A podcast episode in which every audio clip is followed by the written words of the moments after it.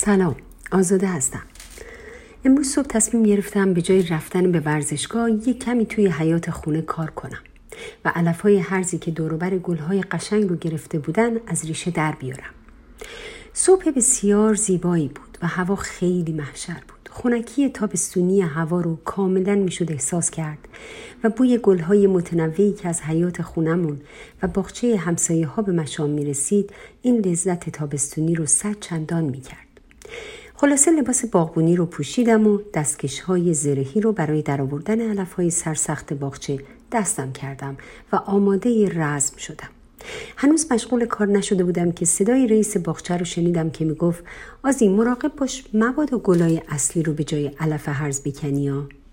راستش اگرچه با سرعت زاید الوصفی پاسخ دادم نه حواسم هست ولی یه کمی یه جورایی به هم برخورده بود که آخه این چه درخواستیه یعنی مگه من اینقدر بیتوجه یا گیج یا حتی بیسوادم که ممکنه این کار عجیب رو بکنم؟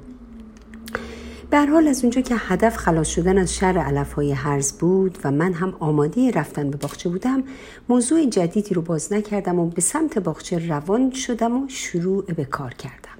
عجب علف های سرکشی بودن. چقدرم زیاد. بعضیاشون اونقدر نرم و راحت از ریشه در می اومدن که نگو و بعضی های دیگرشون چنان سرسخت و مقاوم بودن که من توان کندنشون رو از ریشه نداشتم اونقدر زور می زدم و آخرش هم نصفشون توی خاک باقی می موندن. همینطور که مشغول کار بودم متوجه چند تا گیاه شدم که واقعا تشخیصشون از علف هرز یا یک گل و گیاه زیبا کار بسیار سختی بود و ناگزیر بودم از رئیس باغچه درخواست کنم تا برای تشخیص سره از ناسره به کمکم بیاد.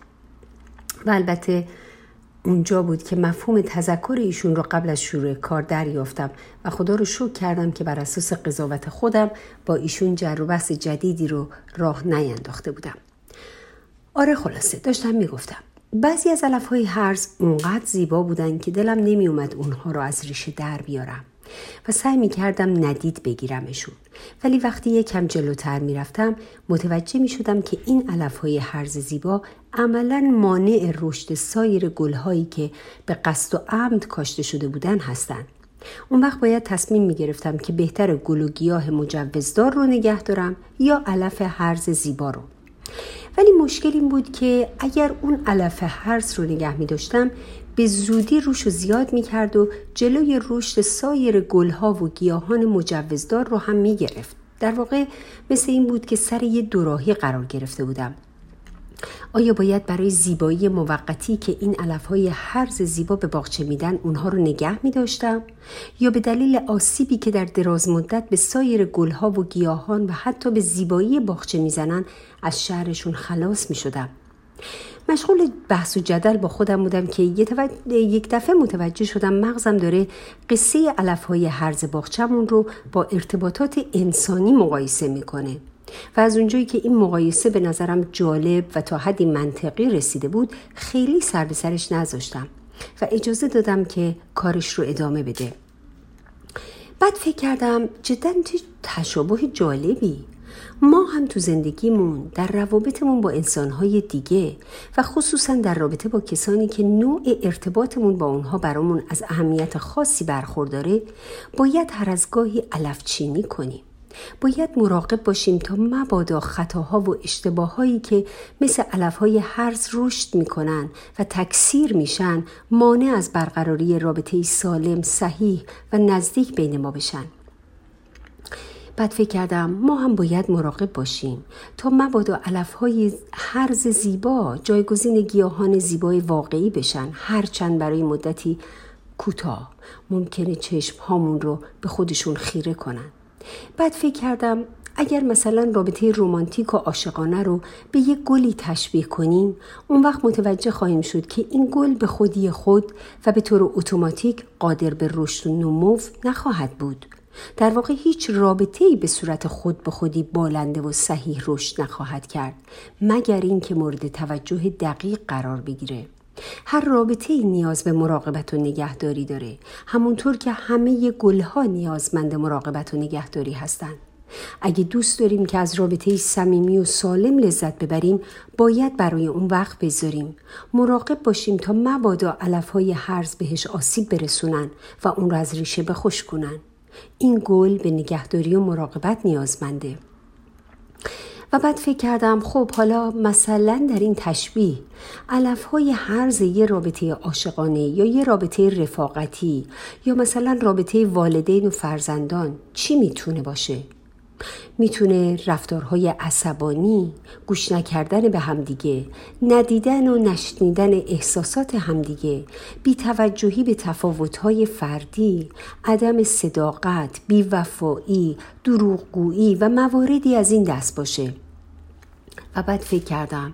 چقدر خوبه اگر همین قانون شناخت علفهای حرز و از بین بردنشون رو در تمام ارتباطاتمون به کار بگیریم و ازش استفاده کنیم. اون وقت می‌تونیم با داشتن ارتباطات سالمتر و کم علفتر استراب و دلنگرانی هامون رو هم کم کنیم. چرا که ریشه دلنگرانی ها و حالت های روحی مثل استراب، استرس، غم و افسردگی ها رو بیشترشون رو می‌تونیم در وجود ارتباطات ناسالم و علف گرفته جستجو کنیم. ارتباطاتی که حتما و قطعا در ابتدا با نیتی بسیار مثبت پیریزی شده بودند. رابطه هایی که در جهت اهداف بزرگی برقرار شده بودند یک ازدواج موفق یک رابطه والد و فرزندی عالی یک رابطه رفاقتی صمیمی و نزدیک ولی بعد از مدتی به دلیل عدم مراقبت صحیح علفهای هرز می‌تونن دوروبر اونها رو پر کنن. به طوری که دیگه حتی قادر به یادآوری ایام نخست هم نخواهیم بود. و اینکه اصلا هدف از کاشتن این گلهای زیبا چی بوده؟ تماشای چه گلهایی هدف اصلی بوده؟ اصلا شکل اون گلهایی که توقع داشتیم ببینیم چه شکلیه؟ و بعد فکر کردم جدا چقدر دردناکه. حتی تصور دیدن باغچه‌ای که روزی به هزار امید و آرزو گلهای زیبایی رو توش کاشتیم. تا در آینده نزدیک از تماشای اونها لذت ببریم و حالا باغچه پر از علف هرز داریم. خیلی سخته مگه نه؟ البته من هنوز بر این باورم که حتی در این صورت هم هنوز اون گلهای زیبا لابلای هدف علفهای هرز قابل رویت و مشاهدن فقط باید با حوصله و برنامه ریزی صحیح به کمکشون بشتابیم. درست مثل باغچه کوچولوی خونه ما. فقط قدری همت می‌خواد که صبح زود بیدار بشی لباس رزم بپوشی و با دستکش مخصوص به جنگ علفهای هرز بری. اونها رو از دم تار و مار کنی و در این کار حتی لحظه هم درنگ نکنی.